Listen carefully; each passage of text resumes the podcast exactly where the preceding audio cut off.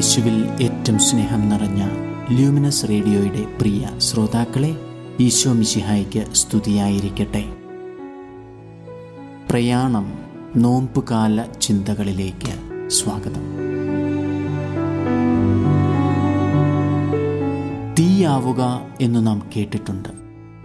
തീക്ഷ്ണതയുള്ള ജീവിതം തീക്ഷ്ണതയുള്ള വാക്കുകൾ തീ പാറുന്ന ശബ്ദം എന്നൊക്കെ വിവക്ഷിക്കാറ് നാം ശ്രദ്ധിച്ചിട്ടുണ്ട്. ഈ തീക്ഷ്ണതയെ തീ കൊണ്ട് വിവക്ഷിക്കുമ്പോൾ അതിന്റെ അങ്ങേ തലയ്ക്കൽ ചാരം എന്നൊന്നുണ്ട് എന്നോർക്കുന്നതും നല്ലതാണ്. തീയും ചാരവും അവിഭാജ്യമാണ്. തീയാവാൻ ചാരമായേ തീരൂ. ചാരത്തോളം ശൂന്യമാവുമ്പോഴാണ് തീയോളം ജ്വലിക്കാൻ സാധിക്കുക.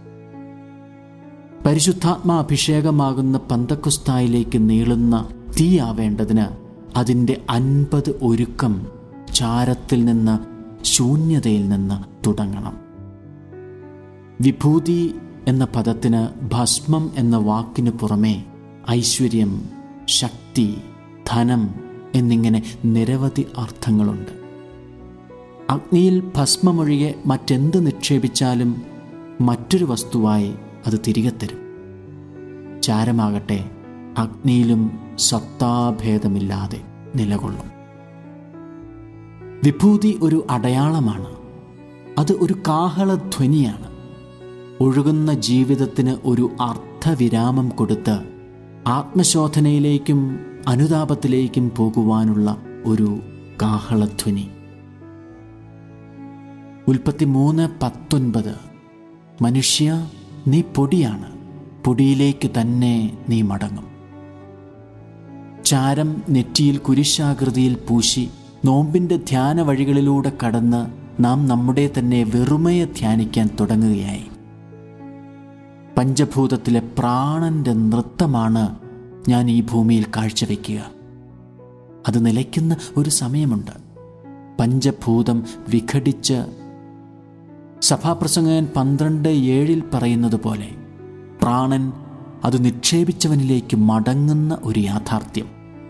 ആ യാഥാർത്ഥ്യത്തെ ധ്യാനിക്കുവാനുള്ള സമയമാണ് ഇത്. ഗൗരവത്തോടെ ഈ വിചാരം നമുക്ക് ഉള്ളിലെടുക്കാം. ജീവിതം ഒന്ന് മാറി മറിയട്ടെ.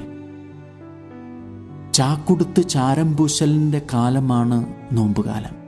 അതെ നിറപ്പയിട്ടാർന്ന പുറം കാഴ്ചകളിൽ നിന്നും തൊലിപ്പുറത്തുള്ള സുഖങ്ങളിൽ നിന്നുമൊക്കെ അല്പം നാം വിട്ടുനിൽക്കണം മനുഷ്യൻ എന്ന എന്നെ എനിക്ക് ശരിക്കൊന്ന് പിടികിട്ടുവാൻ ഈ പഞ്ചഭൂതം ആയ മനുഷ്യനെന്ന എന്നിൽ അതിനുള്ളിൽ ജീവൻ നൽകുന്ന പ്രാണൻ ഉണ്ട് എന്ന് മനസ്സിലാക്കുവാൻ ഈ പഞ്ചഭൂതത്തെ അടക്കി അതിനുള്ളിലെ പ്രാണനെ അനുഭവിക്കുവാനും ജ്വലിപ്പിക്കുവാനും ഈ നോമ്പുകാലത്ത് ഞാൻ പരിശ്രമിക്കണം.